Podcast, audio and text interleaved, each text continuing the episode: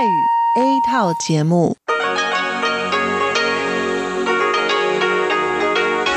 ที่นี่สถานีวิทยุเรดิโอไต้หวันอินเตอร์เนชั่นแนลกลับมาฟังขณะ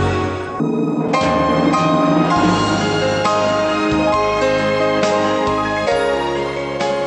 ี้ท่านกำลังอยู่กับรายการภาคภาษาไทยเรดิโอไต้หวันอินเตอร์เนชั่นแนลหรือ RTI ออกกระจายเสียงจากกรุงไทเปไต้หวันสาธารณรัฐจีนเป็นประจำทุกวันนะครับนอกจากรับฟังทางเครื่องรับวิทยุได้แล้วยังสามารถรับฟังรายการผ่านระบบออนไลน์ได้ที่ thai.rti.org.tw หรือที่ RTI Fanpage นะครับขอเชิญติดตามรับฟังรายการของเราได้ตั้งแต่บัดนี้เป็นต้นไป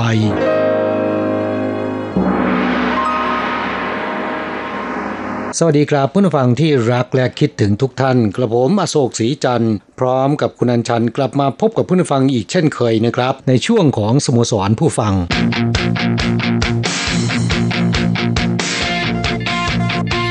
ังข่าวเด่นประเด็นร้อนครับสัปดาห์ที่ผ่านมานี้เห็นคุณอัญชันไปเที่ยวภูเขามาใช่ไหมฮะแหมต้องบอกว่าไปแล้วประทับใจอยากไปอีกนะคะไปเที่ยวที่ไหนครับภูเขาเขอฮวนซันหนึ่งในยอดเขาที่มีความสูงมากกว่า 3,000 เมตรขึ้นไปครับเป็นยังไงฮะบนภูเขาอากาศเย็นไหมหนาวจนสั่น นี่ขณะดิฉันเพิ่งจะไปเมื่อสุดสัปดาห์ที่แล้วซึ่งความจริงช่วงนี้เนี่ยถือว่าร้อนแล้วนะคะบนพื้นราบนี่ประมาณเกือบจะ30องศาขึ้นไปบนยอดเขอฮวนซานขนาดตอนนั้นใกล้เที่ยงแล้วประมาณ 11 โมงเศษๆปรากฏว่าหมอกลงจัดแล้วก็ข้างบนนั้นอากาศหนาวมากดูจากอุณหภูมิที่วัดได้นะคะ14องศาแต่ดิฉันมีความรู้สึกว่ามันเหมือนจะต่ำกว่า10องศาหนาวมากเลยนี่ขนาดว่าเอาเสื้อกันหนาวไปด้วยนะคะถ้าอยู่พื้นราบเนี่ย14 15เสื้อกันหนาวตัวนี้ดิฉันใส่ไม่รู้สึกหนาวเลยแต่ขึ้นไปข้างบนนี่มันมีความรู้สึกโอ้ยังสั่นเลยนะคะคุณไปนี่ไปรถยนต์หรือว่าปีนขึ้นไปฮะแหมปีนคงไม่ไหวหรอกค่ะดิฉันเห็นคนขี่จักรยานจากที่ตีนเขาขึ้นไปบนเขอฮวนซานเหมือนกันแหมทำเป็นเก่งนะคะพอไปถึงยอดเท่านั้นแหละใบถ่ายรูปกับป้ายความสูง 3,200 กว่าเมตรเนี่ยหน้านี่เหลืองเหมือนจะเป็นลมแล้วขาลงทำไงฮะเนี่ยขาลงนี่เขาบอกว่าขี่ลงนี่อันตรายมากนะคะเพราะว่าหลายจุดเนี่ยค่อนข้างจะชันเพราะฉะนั้นส่วนมากแล้วก็คือคนที่บ้านเนี่ยขับรถตามหลังไปเมื่อถึงบนยอดเขาแล้วถ่ายรูปเรียบร้อยเช็คอินเรียบร้อยก็ขนจักรยานขึ้นบนรถแล้วก็ขับลงมากันความจริงวันนั้นที่ไปเนี่ยตั้งใจว่าจะไปดูพระอาทิตย์ขึ้นบนยอดเขาเขอฮวนซานเพราะว่านั่นก็เป็นไฮไลท์ของที่นี่ปรากฏว่าตื่นไม่ทันไปดูทะเลหมอกใช่ไหมค่ะแต่ก็ถือว่าคุ้มเพราะว่าไม่เคยไปมาก่อนแล้วก็มีความรู้สึกว่าโอ้ยอดเขาของไต้หวันนี่คือ 3,000 กว่าเมตรนี่จริงๆแล้วถือว่าค่อนข้างสูงมากเลยทีเดียวคนที่เป็นโรคความดันโลหิตสูงหรือว่าหัวใจไม่ค่อยดีนี่เขาบอกว่าต้องระวังด้วยเหมือนกันนะคะครับ 3,000 กว่าเมตรเนี่ยเพื่อนผู้ฟังลองคิดดูนะครับท่านเดิน3กิโลนะฮะ ค่ะแต่ว่าไต้หวันนั้นนับถืออย่างหนึ่งว่าภูเขาสูงขนาดนี้เนี่ยเส้นทางหรือว่าถนนของเขานี่ทำได้ค่อนข้างดีมากคงเป็นเพราะว่าในไต้หวันนั้นมีภูเขาสูงๆแบบนี้เนี่ยค่อนข้างมากแล้วก็ชาวไต้หวันเนี่ยนิยมปีนเขาหรือว่าขึ้นไปดูความงามของภูเขาบนยอดดอยนี่ค่อนข้างจะเยอะคุณทราบไหมคะว่าภูเขาในไต้หวันที่มีความสูงมากกว่า 3,000 เมตรนั้นมีกี่ลูกเอาให้ทายกี่ลูกฮะคุณลองทายก่อน3ลูกโอ้โถ บางคนส่วนมากเขาทายกันประมาณ10ลูกนะคะครับแต่แท้ที่จริงแล้วมี268ลูกโอ้โหเยอะทั้งกระดานนั้นเลยฮะได้ชื่อว่าเป็นเกาะที่มีภูเขาสูงมากกว่า 3,000 เมตรเนี่ยหนาแน่นที่สุดแห่งหนึ่งของโลกนะคะไม่น่าเชื่อว่าเขามีเยอะถึงขนาดนี้แล้วก็เขอฮวนซานนั้นอยู่ประมาณอันดับที่76ที่สูงที่สุดคืออี้ซาน 3,952 เมตรครับอี้ซานเนี่ยมีชื่อเสียงโด่งดังนะครับถือได้ว่าเป็นยอดเขาที่สูงที่สุดในภูมิภาคเอเชียตะวันออกไกลนะตามด้วยอันดับ2เฉวยซาน 3,880 เมตรส่วนเขอฮวนซานนั้น 3,422 เมตรจุดที่มีถนนแล้วก็รถยนต์ขึ้นไปถึงได้เนี่ยคือที่อูหลิง 3,275 เมตรแต่สำหรับดิฉันแล้วไม่ค่อยได้ขึ้นเขาสูงๆแบบนี้เท่าไหร่นักระหว่างทางที่ขับขึ้นไปนี่โอ้โหมันค่อนข้างกระอักกระอ่วนแล้วก็เวียนหัวเอาการแต่ว่าที่นี่เนี่ยก็ โดยสารรถเมล์ขึ้นไปได้นะคะเพราะมีรถเมล์ขึ้นไปถึงแต่ดิฉันมานั่งนึกดูว่าถ้าคุณนั่งรถเมล์ไปนี่คงจะอ้วกแล้วค่ะเพราะว่ามันทางมันคดเคี้ยวพอสมควรครับรถเมล์เนี่ยคันใหญ่นะฮะค่ะแล้วก็สูงทำให้มีความรู้สึกว่าเมารถได้ง่ายๆนะคะแต่ใครไม่กลัวหรือไม่เคยเมารถเนี่ยท้าให้ลองไปเที่ยวเขื่อนควนซานดูนะคะเพราะว่าที่นี่เนี่ยจริงๆแล้วระหว่างทางก็มีจุดท่องเที่ยวได้หลายจุดเหมือนกันนะคะอย่างเช่นที่ไปคราวนี้เนี่ยดิฉันไปแวะพักที่ชิงจิ้งซึ่งเป็นตำบลแห่งหนึ่งอยู่บนภูเขาสูงประมาณ 2,000 เมตรนะคะเป็นตำบลในเขตเมืองหนานโถที่ค่อนข้างจะมีชื่อเสียงได้รับสมญานามว่าสวิตเซอร์แลนด์แห่งไต้หวันครับผมเคยไปเที่ยวมาแล้วฮะตอนนี้แกะยังมีอยู่หรือเปล่าครับมีแต่ไม่เยอะนะคะแต่อันนั้นคุณหมายถึงฟาร์มชิงจิ้งแต่ตอนนี้เนี่ยบริเวณรอบๆฟาร์มชิงจิ้งซึ่งแถวนั้นเนี่ยเป็นหมู่บ้านเนี่ยนะคะเดี๋ยวนี้กลายเป็นรีสอร์ทหมดแล้วแล้วก็เกสต์เฮาส์บนนั้นเนี่ยโอ้ยแต่ละแห่งนี่แข่งกันสร้างได้สวยงามสีสันแล้วก็มีเอกลักษณ์ทั้งนั้นแต่ส่วนใหญ่แล้วไปในสไตล์ของตะวันตกนะคะเพราะฉะนั้นจึงได้รับสมญานามว่าเป็นสวิตเซอร์แลนด์แห่งไต้หวันเพราะมีเยอะเหลือเกินแล้วก็มีความรู้สึกว่าเอ๊ะนี่มันอยู่ไต้หวันหรือยังไง เหมือนไม่ใช่อยู่ในไต้หวันนะคะครับเพื่อนผู้ฟังที่มีโอกาสเนี่ยแนะนำว่าควรจะไปเที่ยวนะฮะที่เขอควานซานนะครับระหว่างทางก็มีที่เที่ยวมากมายนะฮะโดยเฉพาะที่ตำบลชิงจิ้งนะครับค่ะที่ตำบลชิงจิ้งนี่ดิฉันไปแล้วเพิ่งจะรู้ว่าแถวนี้ของขึ้นชื่ออย่างนึงของเขาเนี่ยนอกจากรีสอร์ทแล้วก็เกสต์เฮาส์ที่ตกแต่งหรือว่าสร้างในสไตล์แบบตะวันตกแล้วอีกอย่างนึงคุณทราบไหมอะไรครับอาหารยินนานอ๋อ นึกออกแล้วน่าจะเป็นทหารผ่านศึกที่มากับรัฐบาลสมัยแรกๆนะครับซึ่งส่วนใหญ่ก็มาจากมณฑลยูนนานนะมาอยู่ในไต้หวันเกษียณแล้วเนี่ยก็ไปทำเกษตรอยู่บนเขานะฮะแถวชิงจิ้งใช่ไหมคะถูกต้องครับดิฉันก็เดาว่าอย่างนั้นเพราะว่าแหมมันเยอะจนน่าตกใจนะคะแล้วก็แถมไปชิมมาแล้วรสเด็ดกว่าที่เคยชิมจากที่อื่นๆ แสดงว่าแถวนี้นี่เป็นอาหารยูนนานแท้ๆนะคะอร่อยแล้วก็ราคาไม่แพงนะคะมีร้านมากมายเลยทีเดียวดิฉันก็เลือกร้านที่มันสวยๆดูน่านั่งหน่อยเข้าไปชิมนะคะปรากฏว่าโอ้โหเด็ดจริงๆอร่อยมากเลยทีเดียวนะคะแถมช่วงที่ดิฉันไปเนี่ยเป็นช่วงฤดูฝนคือสัปดาห์ที่แล้วเนี่ยฝนเพิ่งจะหยุดใหม่ๆนะคะขึ้นไปแขกน้อยเพราะฉะนั้นอยากถ่ายรูปตรงไหนก็ถ่ายได้เลยแล้วก็ที่พักนั้นราคาไม่แพงด้วยนะคะแต่ว่าถ้าไปหน้าฝนเนี่ยจะไม่ได้ชม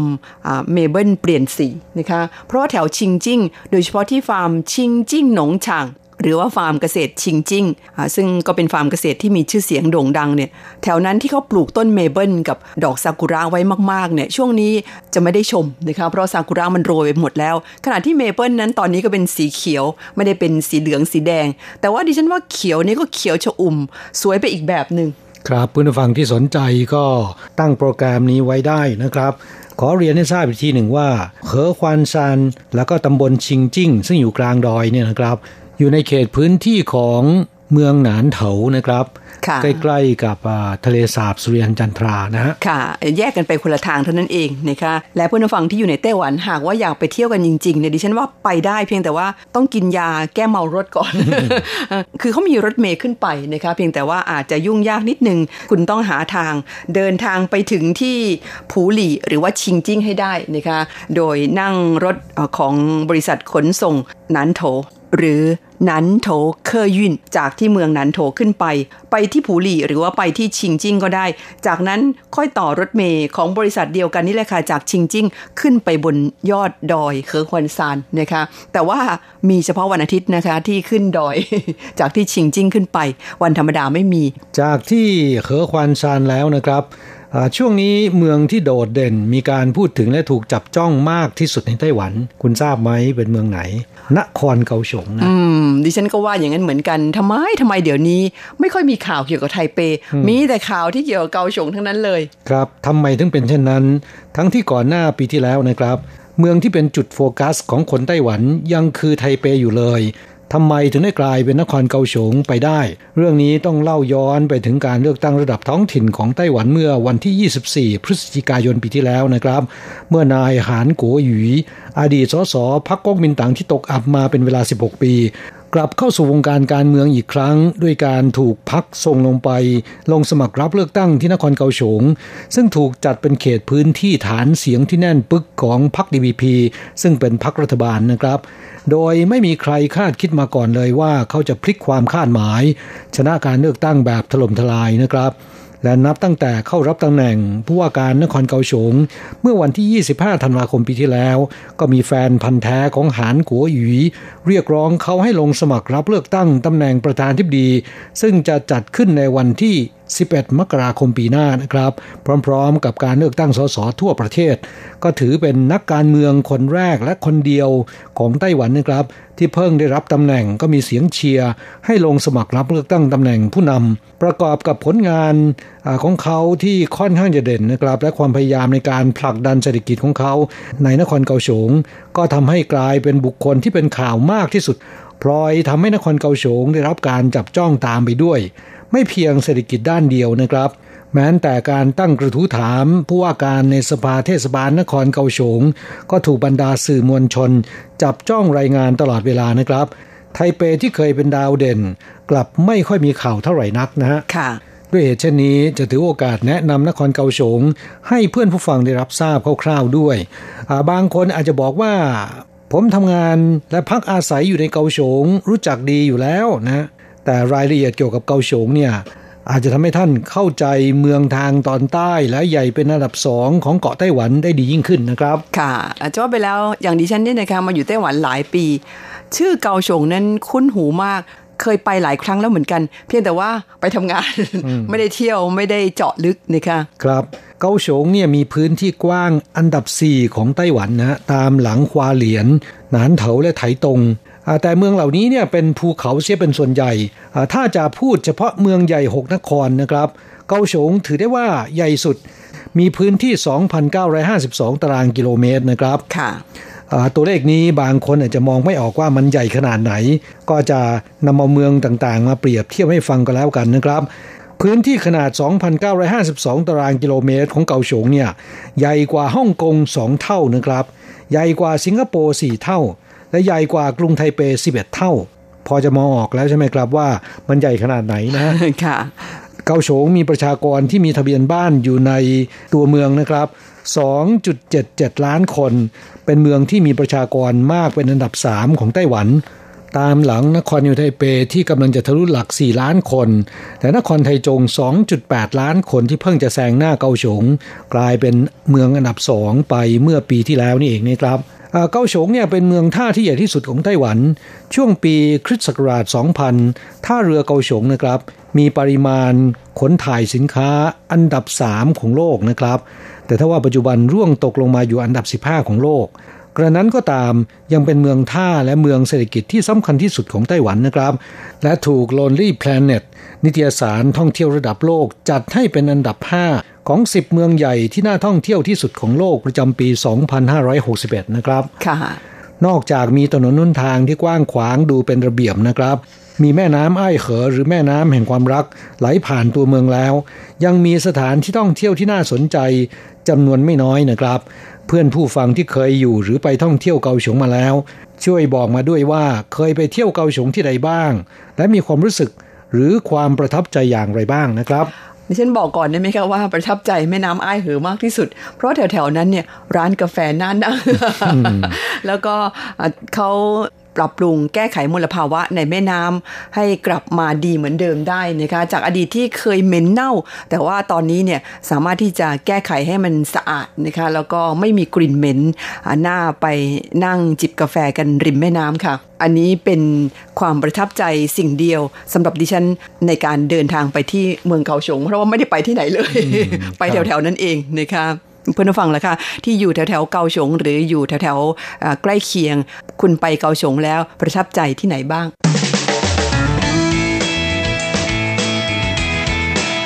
คลายความทุกข์ปันความสุขกลับช่วงนี้มาตอบจดหมายจากผู้ฟังนะครับลำดับแรกนั้นเป็นจดหมายจากผู้ฟังในเมืองไทยก่อนฉบับแรกวันนี้มาจากคุณสาธิตทิศยากรนะคะผู้ฟังจากที่กรุงเทพมหานครส่งเป็นจดหมายอีเมลเข้ามา ขึ้นต้นบอกว่าขอแสดงความเสียใจด้วยครับคุณบุญพักแฟนพันธ์แท้ของ RTI ขอให้ท่านสู่สัมปรายภพที่ดีแล้วก็บอกมาว่าอากาศร้อนตามปกติฝนประปรายขอให้ทุกท่านรักษาสุขภาพเพื่ออยู่ฟังรายการของสถานีกันไปนานๆนะครับค่ะแหมแบบนี้ต้องบอกว่าผู้จัดก็ต้องดูแลสุขภาพเพื่อที่จะจัดรายการให้ท่านได้ฟังกันไปนานๆด้วยนะคะครับเราให้กำลังใจซึ่งกันและกันนะครับค่ะก็ขอขอบคุณแทนครอบครัวคุณบุญพักนะคะสำหรับจดหมายแสดงความเสียใจจากคุณสาธิตทิศยากรค่ะครับจดหมายของผู้ฟังท่านต่อไปนะครับจากที่จังหวัดน่านคุณครูโกเมนภัทรสิทธิกุลชัยนะครับจากอำเภอภูเพียงจังหวัดน่านคุณครูโกเมนเขียนจดหมายเข้าสู่รายการฉบับนี้นะครับเป็นอีเมลนะฮะเมื่อวันที่7เมษายนที่ผ่านมานี้พร้อมทั้งรายงานผลการรับฟังด้วยนะครับก็ต้องขอขอบพระคุณเป็นอย่างยิ่งที่ติดตามรับฟังรายการแล้วก็แจ้งให้เราทราบว่าผลการรับฟังที่จังหวัดน่านเป็นอย่างไรอย่างต่อเนื่องมาตลอดนะครับคุณครูโกเมนเขียนจดหมายในฉบับนี้เนี่ยเล่าให้ฟังก่อนบอกว่าสภาพอากาศอาทิตย์นี้เนี่ยที่จังหวัดน่านดีขึ้นเยอะเลยทีเดียวหลังจากที่พายุฤดูร้อนพัดเอาฝนตกลงมาก็ทำให้ช่วยล้างฝุ่นในเมืองออกไปได้จนคุณภาพอากาศในเมืองอยู่ในเกณฑ์ปานกลางผมก็เลยสามารถออกไปวิ่งออกกำลังกายได้แล้วนะครับแต่บริเวณชายแดนที่ติดกับประเทศลาวบริเวณตรงนั้นยังน่าเป็นห่วงอยู่นะครับก็แก้ไขอะไรไม่ได้หรอกครับต้องรอฟ้าฝนอย่างเดียวครับเหตุที่เป็นเช่นนั้นคิดว่าน่าจะเกิดจากการเผาป่านะครับการเผาป่าเนี่ยนอกจากจะทำลายป่าไม้แล้วนะครับยังทำให้ภูมิอากาศเกิดการเปลี่ยนแปลงด้วยและที่สำคัญนะครับทำให้เกิดฝุ่นละอองแล้วก็ PM 2.5 ซึ่งเป็นอันตรายต่อสุขภาพของคนนะครับค่ะในอดีตนั้นปัญหานี้ดูเหมือนไม่ค่อยรุนแรงเท่าไหร่นะคะจึงมีการปล่อยปละละเลยแต่ว่าปีนี้รู้สึกว่าหนักเอาการนะคะครับในประเทศไทยนั้นคิดว่าคงจะมีการตื่นตัวในเรื่องนี้นะครับแต่ประเทศเพื่อนบ้านเนี่ยคิดว่าน่าจะยังเป็นไปตามเดิมนะก็ทำให้ประเทศไทยซึ่งอยู่ติดกับชายแดนของประเทศเพื่อนบ้านเหล่านี้เนี่ยผู้คนต้องทนลำบากไปก่อนนะค่ะเมื่อสภาพแวดล้อมแก้ไขไม่ได้เนี่ยเราก็ต้องมาหาทางรับมือกับมันนะคะอย่างเช่นว่าหน้ากากอนามัยนั้นควรที่จะต้องสวมใส่กันเป็นประจำในช่วงที่ค่า PM 2.5 ค่อนข้างสูงเกินมาตรฐานนะคะมิฉะนั้นแล้วสูดเข้าไปนี่มันเป็นอันตรายต่อสุขภาพจริงๆนะคะอยู่ในบ้านถ้ามีเครื่องฟอกอากาศก็น่าจะดีนะฮะแม้นจะช่วยไม่ได้เต็มที่นะครับแต่อย่างน้อยที่สุดเนี่ยมันก็บรรเทาลงบ้างนะฮะจดหมายของคุณครูโกเมนฉบับนี้นะครับเล่าให้ฟังว่าที่เชียงใหม่เชียงรายแม่ฮ่องสอนก็ยังคงวิกฤตกันอยู่คนภาคเหนือปีนี้อายุสั้นกันไปเยอะนะครับเพราะว่าได้ฝุ่นจิ๋วไปสะสมแต้มในร่างกายเยอะเลยทีเดียวต้องทำใจครับใครจะคิดใครจะฝันว่าภาคเหนือของเมืองไทยอยู่บนเขาที่มีวิวทิวทัศน์ที่สวยงามเป็นสถานที่ท่องเที่ยวยอดนิยมเป็นสถานที่ให้คนกรุงมาฟอกปอดแต่บัดนี้กลายเป็นสถานที่ที่คนต้องหนีห่างไปซะแล้วปีนี้สงกรานต์ที่ภาคเหนือนักท่องเที่ยวก็หนีหายไปเยอะรายได้จากการท่องเที่ยวก็เสียหายไปมากเลยทีเดียวนะครับค่ะครับน่าเสียดายนะฮะนั่นน่ะสิค่ะในปัจจุบันนี้เนื่องจากว่าข่าวสารต่างๆเนี่ยมันแพร่ไปเร็วเหลือเกินนะคะเมื่อก่อนเนี่ยบางทีปัญหาที่เกิดขึ้นในเมืองไทยนั้นต่างประเทศเขาอาจจะไม่รู้นะคะแต่ว่าเดี๋ยวนี้นั้นโอ้โหข่าวที่เมืองไทยเพิ่งจะเกิดขึ้นนี่แหละแป๊บเดียวก็ถึงไต้หวันแป๊บเดียวก็ถึงต่างประเทศแล้วนะคะเพราะฉะนั้นปัญหาพวกนี้ปิดไม่มิดยิ่งเมืองไทยเนี่ยเป็นเมืองท่องเที่ยวที่ชาวต่างประเทศให้ความสนใจเพราะฉะนั้นก็ควรต้องเพิ่มความระมัดระวังยิ่งขึ้นนะครับครับในเรื่องนี้ผมเห็นว่าน่าจะมีการประชาสัมพันธ์กันมากขึ้นนะครับเพื่อให้ทุกคนตื่นตัวนะฮะจดหมายของคุณครูโกเมนฉบับนี้นะครับเล่าให้ฟังว่าสำหรับข่าวในวันนี้เกี่ยวกับเรื่องแมวดาวในไต้หวันอยู่ในสภาพที่ใกล้สูญพันธุ์เนื่องด้วยจำนวนแมวดาวเหลือแค่500กว่าตัวแต่ทางรัฐบาลก็พยายามช่วยกันแก้ไขก็ไม่วายที่จะถูกรถชนตายอีกที่เมืองไทยก็มีถนนตัดผ่านบริเวณป่าเยอะอยู่นะครับสัตว์ป่าถูกรถชนตายจนกลายเป็นเรื่องธรรมดาไปซะแล้วแมวป่าหลายชนิดในไทยก็ใกล้สูญพันธุ์ไปแล้วก็คงมีสภาพเดียวกับที่ไต้หวันนะครับที่ภาคเหนือก็นิยมจับเสือไฟนำมาทำเป็นของขลังชาวล้านนาเชื่อว่าเสือไฟเป็นพญาเสือแม้นเสือที่มีขนาดใหญ่กว่ายังกลัวขนหรือว่าเล็บหรือเขี้ยวของมันเป็นสิ่งศักดิ์สิทธิ์มากสามารถป้องกันอันตรายหรือพูดผีปีศาจได้ เมื่อเกือบ30ปีก่อนตอนที่ผมขึ้นไปอยู่บนดอยภูแวสถานที่ตั้งฐานคอมมิวนิสต์เก่าผมก็เคยถูกแมวป่าร้องขู่อยู่ในโพรงเช่นเดียวกันก็น่ากลัวอยู่หรอกครับแต่ก็ไม่น่ากลัวเท่ากับเสียงขู่คำรามของเสือดำที่เคยขู่จนผมฉี่แทบจะราดมาแล้วที่ป่าแก่งกระจานผมว่าเราต้องให้ความเคารพยำเกรงในชีวิตของสัตว์ป่าเหล่านี้นะครับลูกหลานของเราถึงจะได้ชื่นชมสัตว์ป่าเหล่านี้ไม่เช่นนั้นเราคงจะได้เห็นแต่เพียงรูปภาพแน่ๆค่ะเป็นเรื่องจริงนะคะซึ่งเกี่ยวกับการอนุรักษ์สัตว์ป่านั้นในเมืองไทยตอนหลังมารู้สึกว่าเขาก็ตื่นตัวเหมือนกันนะคะโดยเฉพาะเรื่องของเสือดำเมื่อปีที่แล้วนะคะเห็นมีการตื่นตัวกันค่อนข้างจะมากเลยทีเดียวครับมีคนไปล่าเสือดำกลายเป็นข่าวใหญ่นะฮะค่ะสรุปแล้วเนี่ยเรื่องของการอนุรักษ์สิ่งแวดล้อมเป็นเรื่องที่มีความสำคัญมากนะครับไม่เพียงแต่จะทำให้ผู้คนในรุ่นเราเท่านั้นที่เดือดร้อนรุ่นลูกรุ่นหลานก็จะเดือดร้อนตามไปด้วยก็ขอขอบคุณคุณครูโกเมลนะครับที่นำเรื่องต่างๆเหล่านี้มาเล่าให้ฟังนะฮะแล้วก็นอกจากนั้นยังได้รายงานผลการรับฟังรายการนาเทงของเรานะครับเมื่อเช้าวันอาทิตย์ที่7เมษายนที่ผ่านมานี้เวลา 7:00 นถึง 8:00 นนะครับทางคลื่น SW 9625 กิโลเฮิรตซ์ช่วงของสโมสรผู้ฟังบอกว่าสัญญาณในวันนี้รับได้3ถึง4ชัดเจนตลอดรายการนะครับแรกๆอาจจะมีสัญญาณที่อ่อนบ้างมีเสียงซ่าแทรกบ้างแต่ก็รับฟังได้ชัดเจนดีครับก็ต้องขอบพระคุณเป็นอย่างยิ่งที่รายงานผลการรับฟังให้เราทราบนะครับขณะเดียวกันก็ขอให้คุณครูโกเมนพร้อมทั้งครอบครัวจงมีสุขภาพร่างกายสมบูรณ์แข็งแรงนะครับปลอดจากโรคภัยไข้เจ็บโดยเฉพาะโรคที่เกิดจากฝุ่นจิ๋วนะฮะจดหมายฉบับต่อไปมาจากอาจารย์เกษมทั้งทองค่ะเป็นมิตรเก่าในรายการจากที่อำเภอเมืองจังหวัดขอนแก่นอาจารย์เกษมส่งจดหมายฉบับนี้เข้าสู่รายการมาเป็นจดหมายดั้งเดิมนะคะส่งมาเมื่อวันที่1เมษายนพร้อมใบรายงานผลการฟัง1ปึ้งเป็นผลการรับฟังของเดือนมีนาคมค่ะก็ต้องขอบคุณเป็นอย่างมากเลยแล้วก็อาจารย์เกษมบอกว่าสวัสดีครับคุณอโศกคุณอัญชันจากรายการสโมสรผู้ฟังที่เล่าเรื่องอาม่านั่งเบนซ์เก็บขยะรีไซเคิลเป็นข่าวฮือฮาในไต้หวันที่ร้านของผมก็เก็บขยะรีไซเคิลเหมือนกันเพียงแต่อยู่กับที่ก็ได้ขยะแล้วแยกเป็น3ชนิดคือกระดาษขวดแก้วและอลูมิเนียมโดยเก็บจากบรรจุภัณฑ์กล่องกระดาษมีมากที่สุดเป็นกล่องขนมเหล้าเบียร์จะมีคนมารับซื้อกล่องเหล้าขาว3บาทถ้าเป็นกล่องเบียร์5บาทเพราะกระดาษแข็งและขาวกว่าอลูมิเนียมมักเป็นเบียร์กระป๋องดื่มเสร็จก็จะทิ้งถังขยะแต่ผมจัดถุงขนาดใหญ่ไว้สำหรับทิ้งกระป๋องเบียร์โดยเฉพาะส่วนขวดแก้วมักจะเป็นขวดเหล้าขาวและขวดโซดาแบบวันเวย์ช่วงหน้าร้อนได้เปิดขายน้ำแข็งใสและน้ำหวานน้ำแข็งใสใช้เครื่องบดน้ำแข็งใส่ถ้วยมีลูกจากเผือกรากบัวเชื่อมสับปะรดเชื่อมรองพื้นโปะด้วยน้ำแข็งบดราดด้วยน้ำแดงน้ำเขียวและนมข้นหวานถ้วยละ 15-20 บาทส่วนน้ำหวานเป็นน้ำกระเจี๊ยบเก๊กฮวยน้ำลำไยโอเลี้ยงขายแก้วละ 10-15 บาทโอ้อาจารย์เกษมขายหลายอย่างนะคะเนี่ยเมื่อสักครู่ที่บอกว่าที่ร้านมีการรีไซเคิลขยะด้วยนะฮะอยากจะถามอาจารย์เกษมว่ามีรถเบนซ์นั่งหรือเปล่า ตอนนี้ยังไม่มีเดี๋ยวก็มีค่ะ ฟังดูแล้วเนี่ยอาจารย์เกษมน่าจะนั่งเบนซ์นะฮะ ค่ะแต่ดิฉันสนใจเรื่องของกินมากกว่านี่ขายน้ำแข็งใสด้วยท่าทางจะอร่อยยิ่งมีเครื่องหลายอย่างที่ดิฉันชอบอย่างเช่นลูกจากเผือกรากบัวเชื่อมนี่แหมของโปรดดิฉันไปเที่ยวหน้าต้องไปเที่ยวบ้านอาจารย์เกษมบ้างละครับว่างๆมีโอกาสเนี่ยมาเที่ยวที่ไต้หวันนะครับน้ำแข็งใสที่ไต้หวันนี่เขาทำกันอย่างไรนะเพื่อจะนำไป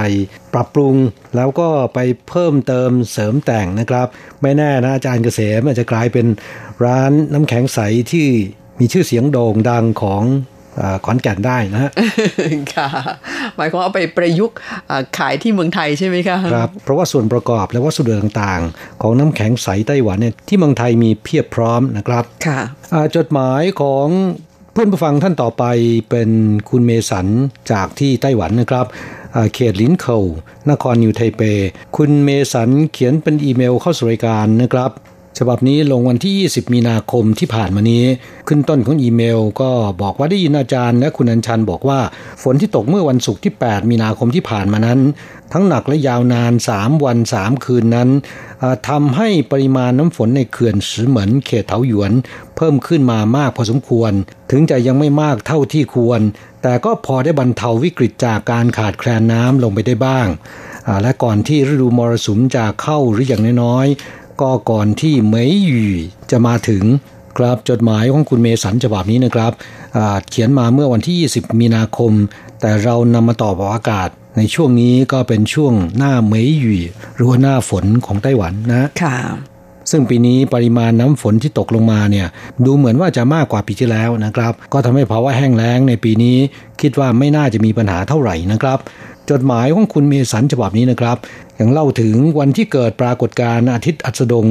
บอกว่าวันนั้นผมไม่ได้สังเกตครับและมุมมองอาทิตย์อัสดงที่ไซต์งานผมเนี่ยก็น่าจะสวยไม่น้อยหน้าในเมืองเหมือนกันเพราะว่าดวงอาทิตย์ดวงโตๆค่อยๆจมหายไปในทะเลนะครับกราบไซต์งานก่อสร้างโรงไฟฟ้าที่คุณเมสันทำงานอยู่นั้นอยู่ติดทะเลเลยนะฮะทิวทัศน์สวยงามมากทีเดียว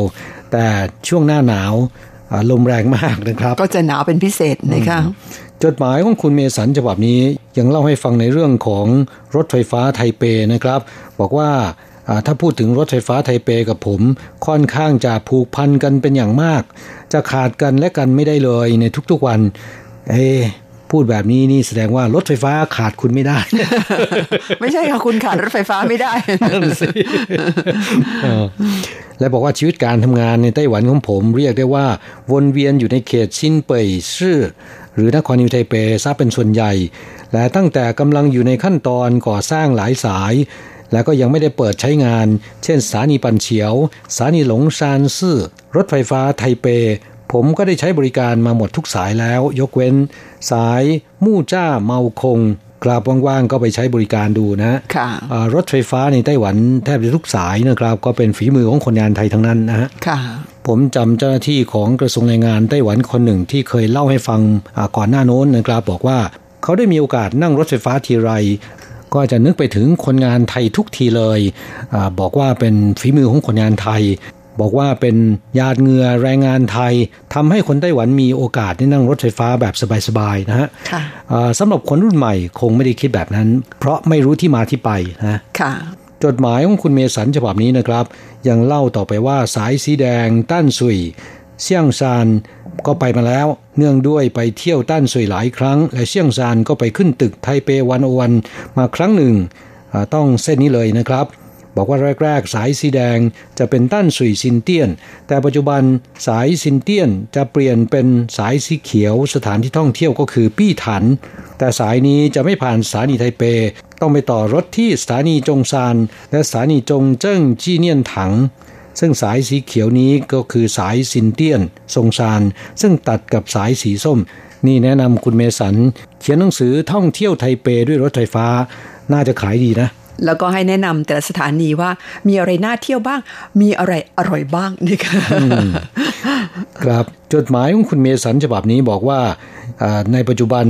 ผมยังใช้บริการค่อนข้างบ่อยก็คือรถไฟฟ้าสนามบินซึ่งนั่งเข้าไทเปเป็นประจำที่สถานีโรงพยาบาลฉังเกิงดินเข่าแทนรถเมล์ประจำทางสาย1210หรือ1211ไปแล้วซึ่งสายสนามบินนี้เห็นกันทุกวันตั้งแต่ก่อสร้างเพราะว่าพวกผมก็ทำขยายทางด่วนสายที่1ใกล้กันมากนะครับช่วงที่ข้ามทางด่วนจากสถานีดินเข่าไปยังสถานีฉางเกิงต้องลอดใต้ทางด่วนที่พวกผมทำด้วยพูดถึงเรื่องการใช้บริการรถสาธารณะคุณเมสันบอกว่านี่แค่น้ำจิ้มเองนะครับแหมดิฉันรออ่านฉบับหน้านะคะ to be continue มีอะไรก็เล่าเข้าสู่รายการมานะคะแบ่งปันประสบการณ์กันเพราะว่าเที่ยวในลักษณะของคุณเมสันนั้นอาจจะได้อรรถรสมากกว่าพวกเรานะคะครับช่วงท้ายคุณเมสันบอกว่าทางบริษัทรถไฟฟ้าไทเปได้จัดกิจกรรมค้นหาผู้โดยสารคนที่ 10,000 ล้านคนในปลายเดือนมีนาคมถึงต้นเดือนเมษายนนี้และในฐานะแฟนพันธ์แท้รถไฟฟ้าไทเปอย่างผมหรือจะพลาดกิจกรรมนี้ครับกิจกรรมค้นหาผู้ใช้บริการรถไฟฟ้าไทเปคนที่ 10,000 ล้านคนเนี่ยก็ปรากฏออกมาแล้วนะครับช่วงต้นเดือนเมษายนที่ผ่านมานี้ เอ๊ะแต่ไม่เห็นชื่อของคุณเมสันนะไม่เป็นไรครับรอคนที่ 100,000 ล้านค่ะคุณผู้ฟังคะเวลาในรายการของเราวันนี้หมดลงซะแล้วค่ะครับเราทั้งสองต้องกล่าวคำอำลากับผู้ฟังไปชั่วคราวนะครับสำหรับวันนี้สวัสดีครับสวัสดีค่ะในยามที่ท้อแท้ขอเพียงแค่คนหนึ่งจะคิดถึงและคอยห่วงใยในยามที่ชีวิตมุ่งมองร้องไห้ขอเพียงมีใครปลอบใจสักคนในวันที่โลกร้างความหวังให้ว่ามันขาดมันหายใครจะช่วยเติมเพิ่มพลังใจให้ฉันได้เริ่มต่อสู้อี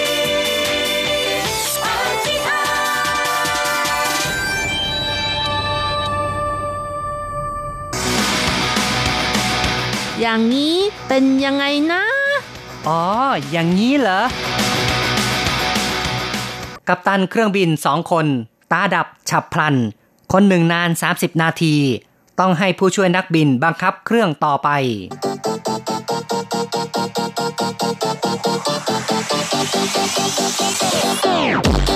อย่างนี้คุณจะว่ายังไงคุณผู้ฟังที่รักครับพบกันอีกแล้วในอย่างนี้คุณจะว่ายังไงนะครับผมแสงชัยครับค่ะดิฉันรัชรัตน์ค่ะในครั้งนี้เราจะมาคุยกันเกี่ยวกับเรื่องของตาดับฉับพลันนะครับแต่ว่าเป็นตาของกัปตันขับเครื่องบินซะด้วยเนาะโอ้โหน่ากลัวมากเลยนะคะน่ากลัวอยู่ในอากาศนะเนี่ยอยู่ในเครื่องบินด้วยกำลังบินอยู่ด้วยโอ้โหแต่ว่าเครื่องบินก็ยังถือว่าไม่หนาแน่นเหมือนกับถ้าเป็นท้องถนนนะคะถ้าเกิดตาดับในขณะที่ขับรถนี่ว้าวอย่างนี้ไม่รู้อะไรจะเกิดขึ้นก็นั่นนะครับก็คือว่าบนท้องถนนนี่ก็น่ากลัวเหมือนกันนะครับเพราะว่าขณะที่โชเฟอร์ขับรถอยู่นั้นถ้าเกิดตามองไม่เห็นขึ้นมานี่คงจะได้ชนอะไรเปรี้ยงปร้างแต่บนถนนบางทีก็คิดว่าก็อาจจะรีบเบรกนะครับอาจจะว่าไม่น่าจะมีปัญหาอะไรเท่าไหร่แต่บนเครื่องบินนี่จะเบรกทันทีก็อาจจะเบรกไม่ได้แต่ไม่ว่าอย่างไรก็ภาวนาว่าอย่าเกิดซะจะดีกว่านะครับสำหรับในกรณีของกัปตัน2คนที่เรากำลังจะพูดถึงในวันนี้ก็เกิดขึ้นที่ฮ่องกงนะครับแม้ว่าจะไม่ได้เกี่ยวกับไต้หวันโดยตรงแต่ว่าฮ่องกงนั้นก็อยู่ใกล้กับไต้หวันแล้วก็เป็นจุดที่มีเที่ยวบินระหว่างไต้หวันเนี่ยนะครับที่บ่อยมากแล้วก็ถี่มากเลยนะครับไม่ทราบว่าคุณผู้ฟังนี่เคยไปเที่ยวฮ่องกงกันบ้างหรือเปล่าอ๋อก็ผ่านมาเหมือนกันนะคงจะมีโอกาสบ้างเนาะนะครับคนที่เดินทางบ่อยๆนั้นก็น่าจะมีโอกาสได้ไปฮ่องกงกันบ้างและข่าวนี้นี่ก็ไม่ได้เป็นข่าวที่มีการเปิดเผยกันมากนักนะครับซึ่งหลังจากที่มีการรายงานข่าวแล้วแสงชัยก็แปลกใจว่าเอ๊ะทำไมไม่เห็นมีการรายงานคลึกโครมเลยนะครับไม่มีข่าวภาษาอังกฤษเสิร์ชดูก็ไม่เจอก็เจอเฉพาะข่าวภาษาจีนในไต้หวันแล้วก็ในฮ่องกงด้วยนะครับซึ่งเป็นเหตุการณ์ที่เกิดขึ้น2ครั้งนะครับครั้งแรกนี้ก็ตามข่าวเขาบอกว่าตั้งแต่เดือนมกราคมนะครับต้นปีนะครับวันที่26เที่ยวบินจากซัปโปโรนะครับจากญี่ปุ่นเนี่ยมายังฮ่องกงเป็น Boeing 777 367นะครับซึ่งมีผู้โดยสารมากถึง348คนระหว่างทางเนี่ยกัปตันก็มองไม่เห็นเป็นเวลาตั้ง30นาทีนะครับกัปตันต้องให้ผู้ช่วยนักบินนั้นทำการบังคับเครื่องต่อไปและอีกเที่ยวหนึ่งนะครับก็คือวันที่21กุมภาพันธ์นะครับก็เป็น Airbus 350-941 นะครับอันนี้ก็บินจากฮ่องกงลงไปทางใต้ใกล้ถึงมะนิลานะครับก็เหมือนกันละครับกัปตันนี่ก็มองไม่เห็นฉับพลันเหมือนกันจนทำให้ผู้ช่วยนักบินนั้นก็ต้องทำหน้าที่ในการบังคับเครื่องต่อไปนี่นะครับก็เป็น2กรณีที่เกิดขึ้น ค่ะคงจะสาเหตุนี้อาจจะหลายอย่างนะเพราะว่าขับเครื่องบินนานๆความกดอากาศก็ต่างกันอุณหภูมิต่างกันอะไรอย่างนี้ทำให้ร่างกายนี่อาจจะมีความผิดปกติโดยเฉพาะสายตาค่ะเพราะว่านักบินนี่ต้องใช้สายตามากเลยทีเดียวนะครับก็ตามกระแสข่าวเขาก็บอกอย่างนั้นแหละนะครับคือผู้ที่มีความชำนาญในด้านการช่วยเหลือบนอากาศที่เป็นชาวไต้หวันเนี่ยก็ได้แสดงความเห็นเอาไว้เพราะฉะนั้นเราก็มาฟังข่าวสังคมกันก่อนแล้วเดี๋ยวมาคุยกันต่อนะครับ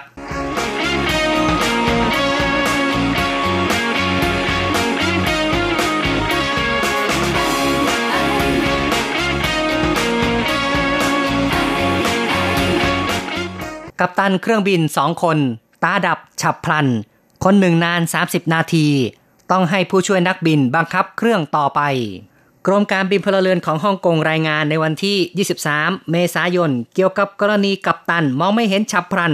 ระหว่างการบิน2กรณีกัปตันคนหนึ่งสูญเสียการมองนานถึง30นาทีทั้ง2กรณีต้องอาศัยนักบินผู้ช่วยบังคับเครื่องบินต่อไปและลงจอดปลอดภัยต่อมากัปตันทั้ง2คนถูกส่งตัวไปรักษาฟื้นฟูจนเป็นปกติกรมการบินพลเรือนของฮ่องกงจะดำเนินการสอบสวนอย่างละเอียดต่อไปโรคตาดับฉับพลันไม่ได้เกิดขึ้นกับนักบินเท่านั้นอาจเกิดกับใครก็ได้เฉินหวันหลินหัวหน้ากลุ่ม SOS นานาชาติในไต้หวันซึ่งมีความเชี่ยวชาญในการช่วยเหลือฉุกเฉินบนอากาศบอกว่าอาการตาดับฉับพลันสาเหตุส่วนใหญ่เกิดจากสภาพแวดล้อมในเครื่องบินเนื่องจากอุณหภูมิความดันความเข้มข้นของออกซิเจนและความชื้นไม่เหมือนกับบนพื้นโลกจึงมีผลกระทบต่อสภาพร่างกาย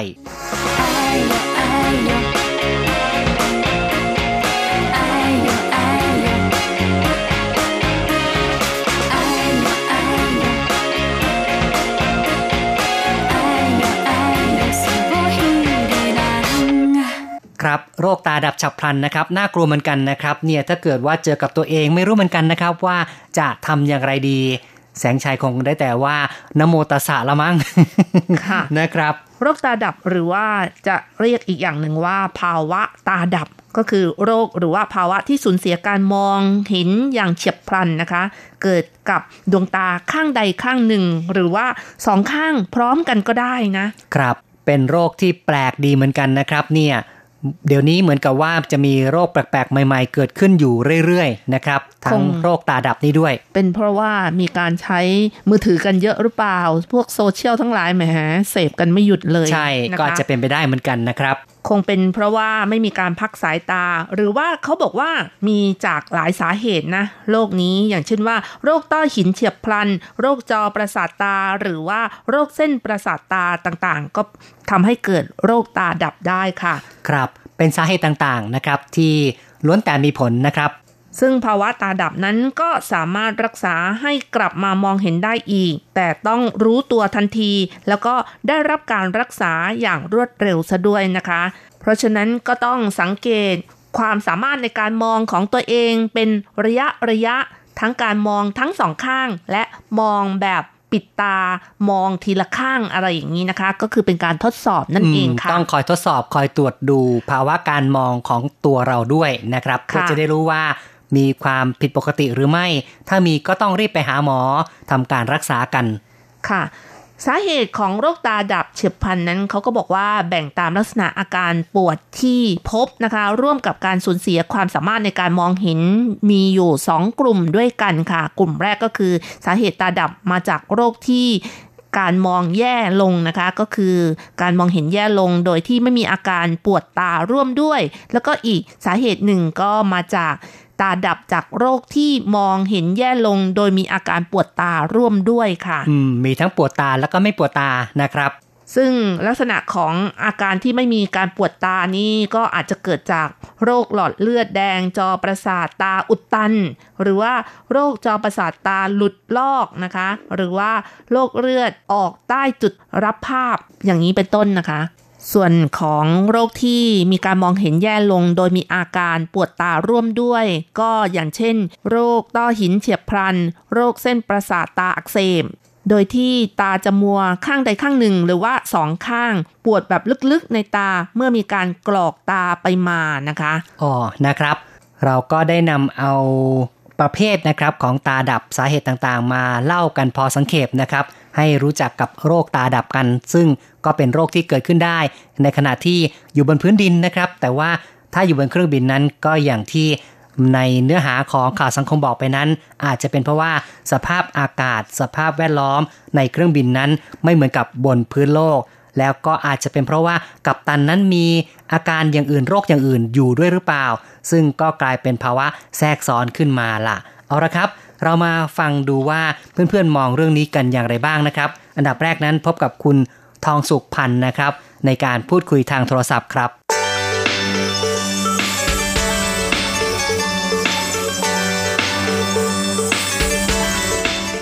ขับเครื่องบินแล้วก็บอกว่ากัปตันบอกว่ามองไม่เห็นต้องให้นักบินผู้ช่วยขับต่อไปแบบนี้นะครับคุณทองสุขรู้สึกว่าเป็นสถานการณ์ที่น่ากลัวไหมเป็นอย่างไรบ้างครับน่ากลัวค่ะน่ากลัวเนาะดูข่าวอยู่น่ากลัวค่ะนะครับก็ปกตินี่นั่งเครื่องบินบ่อยไหมเอ่ยนั่งเครื่องบินขึ้นเครื่องบินบ่อยเนาะกลับเมืองไทยอย่างเงี้ยนะค่ะใช่ไหมครับก็ปกตินี่บางครั้งบนเครื่องบินก็จะมีสภาพอากาศแปรปรวนนะครับแบบว่าเครื่องบินนี่ก็เขย่าสั่นบ้างนะครับก็เราก็กลัวแล้วถ้าเกิดว่ากัปตันบอกว่ามองไม่เห็นนะครับคุณทองสุขจะรู้สึกอย่างไรเอ่ยครับถ้าเกิดเจอสถานการณ์แบบนี้ครับก็กลัวเนาะ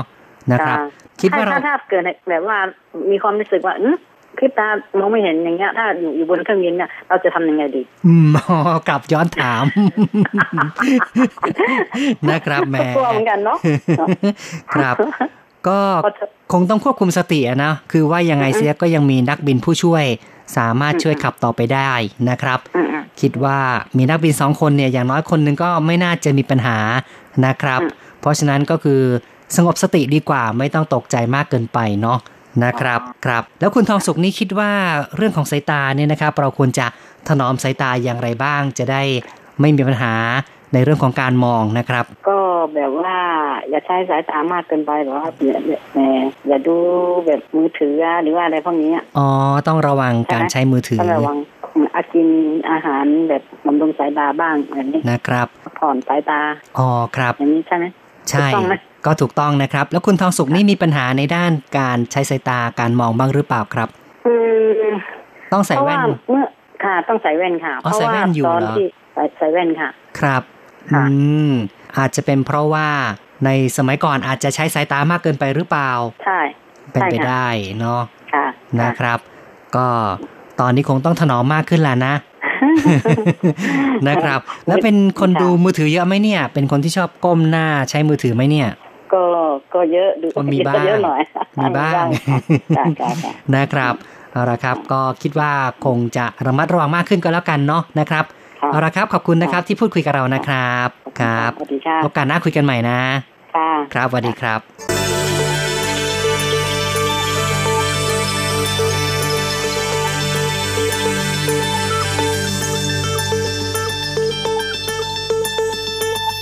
จบไปแล้วนะครับกับความเห็นแรกนะครับคุณทองสุขพันธ์นะครับให้เกียรติแสดงความเห็นในรายการของเราต้องขอบคุณมากเลยนะครับเนี่ยคุณทองสุขก็เลยย้อนถามคุณแสงชัยถ้าเกิดอย่างนี้จะรู้สึกยังไง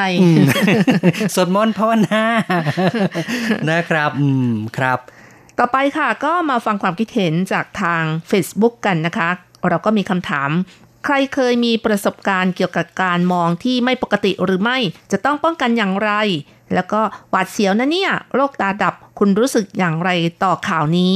คุณไอฮาร่านะคะก็ตอบมาบอกว่าเคยเป็นแต่ตาถั่วกับเรื่องไม่เป็นสาระ ตาถั่วที่เลือกคนไม่ดีอะไรประมาณอย่างนั้นหรือเปล่านะครับแหมก็อย่างนี้นี่จะทำไงดีครับถ้าเกิดตาถั่วก็ต้องพยายามหยิบถั่วออกจากตามั้ง นะครับค่ะแต่คุณไอฮารานี่ก็ตอบบอกว่าแต่ก็กลับมาดีได้เพราะ Facebook มันทำให้รู้ความเป็นจริงอ๋อนะครับ Facebook ของเราเนาะ RTI Fanpage ก็อย่าลืมไปกดไลค์กดแชร์กันเยอะๆเนาะจะได้รู้เรื่องราวความเป็นไปต่างๆในไต้หวันมากขึ้นด้วยนะครับค่ะคุณวรเมธนะคะเขียนมาบอกว่าจะต้องเรียกสติตนเองกลับมาด้วยครับนั่นน่ะสิเกิดปัญหานะครับก็ต้องมีสติแหละคิดแล้วก็แก้ปัญหาต่อไปนะครับเหมือนอย่างอยู่ๆเนี่ยเกิดว่า อยู่ในความมืดนะครับมันไม่ใช่ตาดับหรอกแต่ว่าบางทีเนี่ยไฟมันดับนะครับก็ต้องตั้งสติค่อยๆคลำหาทางออกนะครับคุณบุญยังนะคะบอกว่าน่ากลัวสุดๆอันตรายครับแล้วก็คุณกิติพงศ์บอกว่าน่ากลัวนะแบบนี้นั่นน่ะสิครับถ้าเจอก็อย่างว่าแหละเป็นใครใครก็ตกใจกันทั้งนั้นล่ะนะครับคุณลาภัทรดานะคะเขียนมาบอกว่าแค่ตาพร่าเวลาขับรถกลางคืนก็ไปไม่เป็นแล้วอันนี้ตาดับขับเครื่องบินสวดนโมกี่จบดีคะ นะครับนั่นน่ะสิก็เอาพระพุทธเป็นที่พึ่งกันล่ะนะครับศักดิ์สิทธิ์นับถือสิ่งศักดิ์สิทธิ์อะไรก็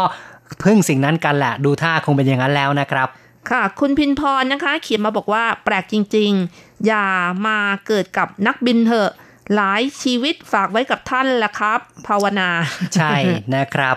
ยิ่งอยู่บนอากาศอย่างนี้เนี่ยนะครับอยู่ๆก็มีปัญหาขึ้นมาก็กลัวกันทั้งนั้นล่ะนะครับคุณเสน่ห์นะคะบอกว่าเคยได้ยินแต่โรคหูดับค่ะเป็นนักบินด้วยอันตรายนะคะครับโรคหูดับนี่อยู่ๆก็ไม่ได้ยินนะครับก็เป็นอีกโรคหนึ่งที่อาจจะเกิดขึ้นได้นะครับ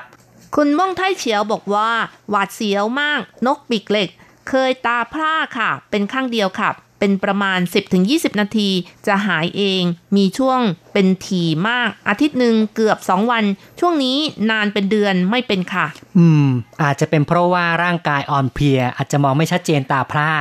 นะครับแต่ก็เป็นสัญญาณที่ว่าตาเรานี่ใช้มากเกินไปแล้วนะคะอาจจะใช้มือถือมากเกินไปแล้วค่ะ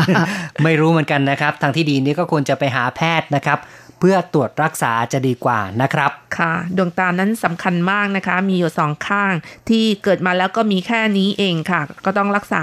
เหมือนกับชีวิตของเราค่ะครับคุณมูนะคะบอกว่าไม่เคยเป็นเจ้าก็คือไม่เคยเป็นโรคตาดับนะคะคุณดอนนะคะบอกว่าขนาดคนนั่งยังหูอื้อเลยอะไรก็เกิดขึ้นได้ครับกรณีนี้น่าจะมีผลกระทบข้างเคียงใช่ครับจริงๆเนาะเวลาอยู่ในเครื่องบินนี่บางครั้งเราก็หูอื้อนะครับเพราะว่าความกดอากาศก็แตกต่างกันนะครับค่ะเวลาที่หูอื้อก็กลืนน้ำลายก็แล้วกันนะคะก็จะช่วยดีขึ้นค่ะหรือบางคนก็ใช้วิธีการอ้าปากนะครับเพื่อให้มีการปรับความดันที่หูกับข้างนอกให้เท่ากันนะครับก็สามารถแก้อาการหูอื้อได้ครับค่ะสังเกตนะคะเวลามีใครก็ตามนะคะพาเด็กๆขึ้นเครื่องนี้เด็กจะร้องไห้นี่ก็คือเขารู้สึกไม่สบายหูเพราะเรื่องของความกดอากาศเพราะฉะนั้นเขาร้องไห้ว้าอะไรเงี้ยก็จะทำให้เขาดีขึ้นค่ะครับอันนี้เป็นธรรมชาติของเด็กนะคะใช่ผู้ใหญ่ก็เรียนแบบได้แต่ว่าอย่าร้องเสียงดังร้องแบบเขาคิดว่าผีเข้าหรือเปล่าอะไรอย่างนี้นะคะคุณยุรีบอกว่าน่ากลัวจังค่ะคุณสมศรีก็บอกว่ากลัวจังเลยคิดไม่ออกจะทำยังไงถ้ามองไม่เห็นเหมือนหายใจไม่เต็มปอดครับก็อาจจะรู้สึกว่าหวาดเสียวอ่ะนะครับคุณนิพนธ์บอกว่าหลับตาใช้น้ำเย็นประคบอ๋อจะได้ผลหรือเปล่านี่ไม่แน่ใจเหมือนกันนะค่ะคุณอาฮาร่าก็ยังเขียนต่อมาอีกบอกว่าน่าจะเป็นเวลาเดียวที่ทุกคนภาวนาถึงสิ่งศักดิ์สิทธิ์ที่ตนนับถือพร้อมกันโดยไม่ต้องนัดหมายเป็นไปได้นะครับก็เป็นการตั้งข้อสังเกตมานะครับเอาละครับต่อไปไปดูในส่วนของอีเมลกันดีกว่านะครับค่ะเริ่มกันที่อาจารย์เกษมทั้งทองนะคะเขียนมาบอกว่ายังดีที่มีผู้ช่วยนักบินบังคับเครื่องบินต่อไปได้แต่ถ้าผู้ช่วยนักบินเกิดตาดับฉับพลันไปอีกคนนึงก็ต้องให้สจ๊วตหรือว่าแอร์โฮสเตสมาช่วยบังคับเครื่องอีกทียังดีที่เครื่องบินอยู่บนฟ้ามีเวลาแก้ไขได้แต่ถ้าเกิดตอนขับรถคงช่วยไม่ทันเคยมีประสบการณ์ตอนทำงานอยู่ไปราชการต่างจังหวัดคนขับเกิดอาการหลับในขณะที่เหมือนกับมีท่าจะแหกโค้งคนที่นั่งด้านหน้าคู่กับคนขับดึงพวงมาลัยไว้ทันไม่งั้นผมคงไม่ได้มาออกรายการในรายการนี้หรอกครับนะครับเป็นประสบการณ์ของอาจารย์เกษมด้วยตนเองเลยนะครับขับรถแล้วก็หลับในโอ้โหหวาดเสียวจริงๆเลยนะครับเนี่ยอันนี้ก็เกิดบ่อยๆนะต้องระวังกันนะครับคือขับรถเนี่ยถ้าเกิดอาการง่วงแล้วควรจะจอดข้างทางแล้วก็ยอมหลับนะครับพักผ่อนสักช่วงหนึ่งก่อนดีกว่าที่จะฝืนต่อไปนะครับนี่ก็เป็นสิ่งที่มีคนเตือนกันบ่อยๆแล้วนะครับว่าการขับรถทางไกลนั้นต้อง หาเวลาในการหยุดพักผ่อนกันบ้างนะครับค่ะคุณณภาอาตมากุลศรีนะคะเขียนมาบอกว่าก็น่ากลัวมากๆอาการตาดับฉับพลันยังดีที่มีผู้ช่วยนักบินช่วยบินต่อถ้าไม่มีใครอยู่ข้างๆจะทำอย่างไรดีครับในเครื่องบินนี้เขาก็มีนักบิน2คนเป็นประจำเป็นมาตรฐานอยู่แล้วเพราะฉะนั้นก็ยังดีนะครับว่าคนหนึ่งมีปัญหาอีกคนหนึ่งก็ช่วยต่อไปได้แต่ว่าในกรณีหลายๆอย่างเนี่ยก็บางครั้งถ้าเกิดว่าอย่างคนขับรถเนี่ยมีก็ขับคนเดียวเท่านั้นนะครับถ้าเกิดเป็นอะไรไปเนี่ยนะครับก็ถือว่ามีความเสี่ยงมากเหมือนกันนะครับอาจารย์โกเมนพัทรสิทธิกุลชัยนะคะเขียนมาบอกว่าสุขภาพร่างกายคนเราสำคัญนักและโชคชะตาด้วยโชคดีที่ผู้ช่วยกัปตันยังตาไม่ดับไม่เช่นนั้นคงได้ตื่นเต้นทั้งลำใช่เลยนะครับก็อาจจะไม่ต้องตื่นเต้นนานก็ได้นะเพราะว่าล่วงมาเลยล่วงอย่างรวดเร็วแล้วก็คงจะจบไปเลยแหละนะครับแบบนี้ก็เป็นเรื่องที่น่าเศร้าสลดใจมากนะครับแล้วก็ถือว่าโชคดีนะครับที่เหตุการณ์ทั้งสองกรณีนี้ผ่านไปได้โดยไม่เกิดความเสียหายคุณเรวดีค่ะเขียนมาบอกว่าน่ากลัวค่ะโชคดีที่มีผู้ช่วยไม่งั้นแย่เลยอย่างนี้อนาคตน่าจะหาวิธีป้องกันได้นะคะครับเราก็คาดหวังอย่างนั้นเหมือนกันนะครับว่าในอนาคตนั้นการบินบนท้องฟ้าจะมีความปลอดภัยมากขึ้นแต่เห็นบอกว่าในอนาคตนี่อาจจะเป็นเรียกว่าอะไรนะ AI หุ่นยนต์ในการขับเครื่องบินเนี่ยนะครับก็อาจจะไม่รู้ว่าจะปลอดภัยมากขึ้นหรือเปล่านะยังไงก็คงต้องใช้คนแน่นอนเลยแต่ว่าถ้าเกิดในกรณีจำเป็นนี่อาจจะหุ่นยนต์ทำหน้าที่แทนเลยอัตโนมัติอย่างนี้ก็ดีเหมือนกันนะคะก็อาจต้องใช้ควบคู่กันบ้างก็ไม่รู้เหมือนกันแหละดูว่าในอนาคตนั้นเทคโนโลยีจะเป็นอย่างไรเพราะตอนนี้ก็จะมีระบบขับขี่อัตโนมัติมากขึ้นเรื่อยๆรถยนต์ก็ทดลองกันอยู่นะครับจริงๆเครื่องบินเนี่ยปัจจุบันก็มีระบบอัตโนมัติอยู่แล้วนะครับในยามที่อยู่บนท้องฟ้าเครื่องบินจะมีระบบในการตรวจจับต่างๆซึ่งก็จะทำงานอัตโนมัติแต่ว่าคนก็ยังต้องคอยควบคุมอยู่นั่นเองล่ะนะครับเพราะฉะนั้นในตอนนี้ก็คงจะเป็นแบบนี้แต่ว่าอนาคตนั้นจะเป็นอย่างไรก็ต้องลองดูเทคโนโลยีว่าจะพัฒนาไปในทิศทางไหนนะครับค่ะคุณเมสันเอี่ยมศรีนะคะเขียนมาบอกว่าเพิ่งได้ยินจากข่าวนี้ล่ะครับตาดับฉับพลันในยุคนี้โรคประหลาดเยอะก็เป็นเรื่องน่ากลัวครับเพราะเราอยู่ๆก็อาจจะเป็นอะไรขึ้นมาโดยฉับพลันก็ได้ใครจะไปรู้ครับก็ใช่เลยนะครับอย่างที่บอกมาก็ถูกต้องปัจจุบันนี่แหมโรคสารพัดต่างๆนี่มักจะเกิดขึ้นมานะครับไม่เคยได้ยินก็มีได้ยินกันมาบ่อยๆมากขึ้นเรื่อยๆครับคุณชัยนรงค์สุจิรพรนะคะเขียนมาบอกว่าไม่เคยได้ยินเรื่องทำนองนี้บนเครื่องบินมาก่อนสงสัยปิดข่าวกันครับก็ไม่รู้เหมือนกันนะครับว่ามีเจตนาปิดข่าวหรือเปล่าแต่แสงชัยก็ได้บอกไปตอนต้นรายการแล้วว่าข่าวนี้นี่นะครับก็ไม่ได้เป็นข่าวที่มีการเผยแพร่กันมากมายนักนะครับเป็นเพียงข่าวที่มีการรายงานสั้นๆไม่กี่วันนะครับก็ไม่ได้พูดถึงกันอีกด้วยเอาละครับก็จบไปนะครับนานาความเห็นนานาทัศนะจากเพื่อนๆผู้ฟังของเรานะครับซึ่งถ้าจะพูดถึงเรื่องของการรักษาสุขภาพนั้นก็เป็นสิ่งที่สำคัญนะครับเพราะฉะนั้นหากเราไม่อยากจะตาดับนั้นก็ต้องรู้จักการถนอมรักษาสุขภาพของตนเองกันนะครับค่ะก็ต้องดูแลในเรื่องของดวงตาให้ถูกวิธีอีกด้วยนะคะอย่างเช่นว่าควรอ่านหนังสือและใช้สายตาในที่ที่มีแสงสว่างพอเพียงแล้วก็อย่าเพ่งหรือว่าจ้องอะไรนานๆจนปวดตาสวมแว่นกันแดดทุกครั้งที่แสงแดดจ้าโดยเฉพาะขณะทำกิจกรรมหรือว่าเล่นกีฬาที่เป็นอันตรายต่อดวงตาแว่นตาควรป้องกันรังสี UV ได้ถึง 100% แล้วก็ควรสวมแว่นตาทุกครั้งที่มีความเสี่ยงและจะเกิดอุบัติเหตุต่อดวงตาอย่างเช่นว่าทำงานเชื่อมอะไรอย่างนี้นะคะก็ต้องป้องกันไว้ใช่ไหมคะใช่นะครับก็ต้องใส่แว่นตาในการป้องกันนะครับแล้วก็อย่าใช้มือสกปรกนั้นขยี้ตาหรือว่าใช้ของร่วมกับผู้อื่นไม่ว่าจะเป็นผ้าเช็ดหน้าหรือว่าเครื่องสำอางก็ตามนะคะครับเป็นสุขอนามัยพื้นฐานที่ต้องระวังกันล่ะนะครับแล้วก็ใช้สายตามากก็ควรหาเวลาพักผ่อนสายตาด้วยการมองไปไกลๆมองต้นไม้สีเขียวออกไปพักผ่อนอยู่กับธรรมชาติบ้างควรกระพริบตาบ่อยครั้งควรพักสายตาด้วยกด ก็คือ20 ก็คือทุก20นาทีมองไปไกล20ฟุตประมาณ20วินาทีเพื่อพักสายตานะคะนะครับ20นะครับ23ครั้งค่ะอ๋อ23ครั้งก็คือทุก20นาทีมองไปไกล20ฟุตประมาณ20วินาทีอ๋อนะครับนี่ก็320นะครับนี่เป็นหลักอย่างหนึ่งนะครับในการถนอมสายตาของเรานะครับและที่สำคัญนะคะก็ต้องนอนหลับอย่างเพียงพอในที่อากาศถ่ายเทได้ดีอีกด้วยนะคะใช่การนอนนี่ก็สำคัญนะครับต้องพยายามเจียดเวลามานอนกันนะหลายคนที่ชอบอยู่ดึกๆเดินๆตลอดคืนไม่นอนก็ได้เรียกว่านกฮูกนะคะนั่นน่ะสิแบบนี้นี่สุขภาพก็จะแย่ไม่เพียงเฉพาะกับดวงตาเท่านั้นนะครับเชื่อว่า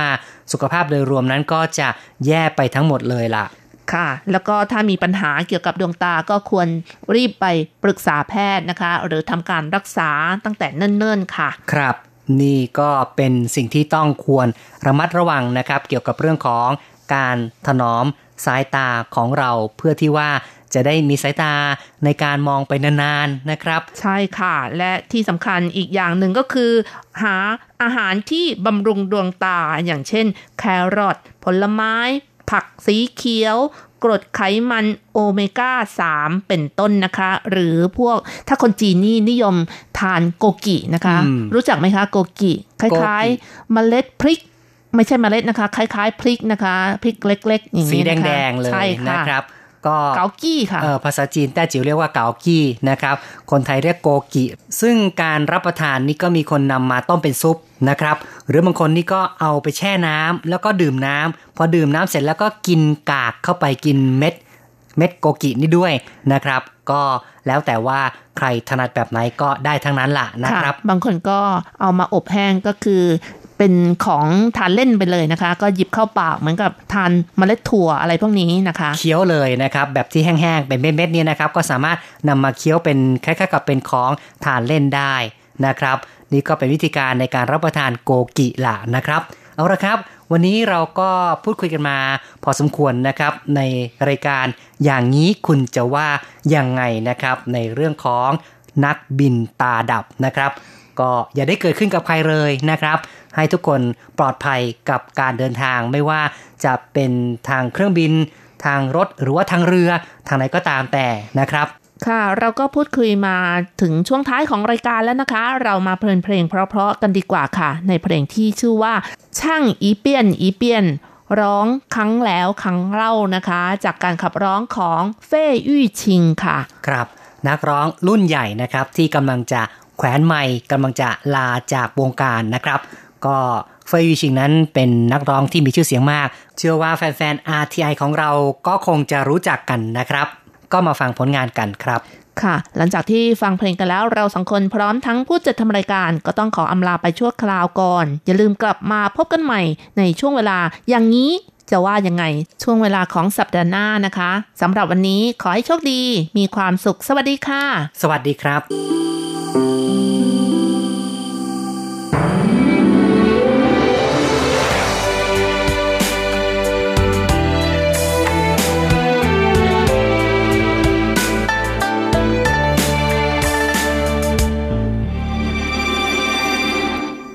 山雨绵绵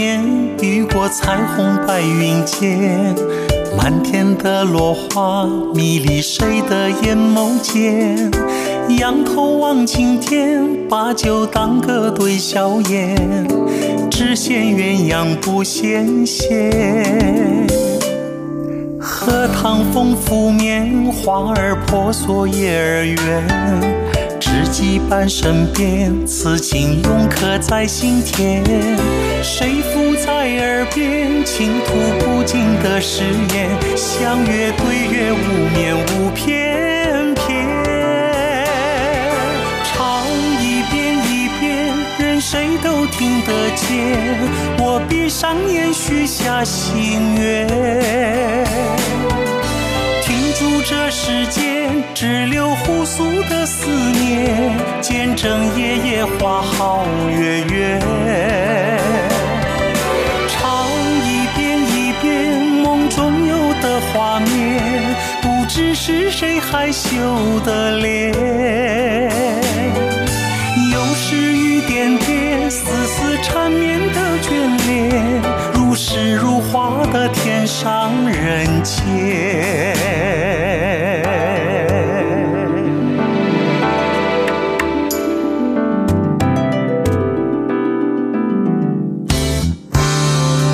荷塘丰富棉花儿婆娑叶儿圆，知己伴身边，此情永刻在心田。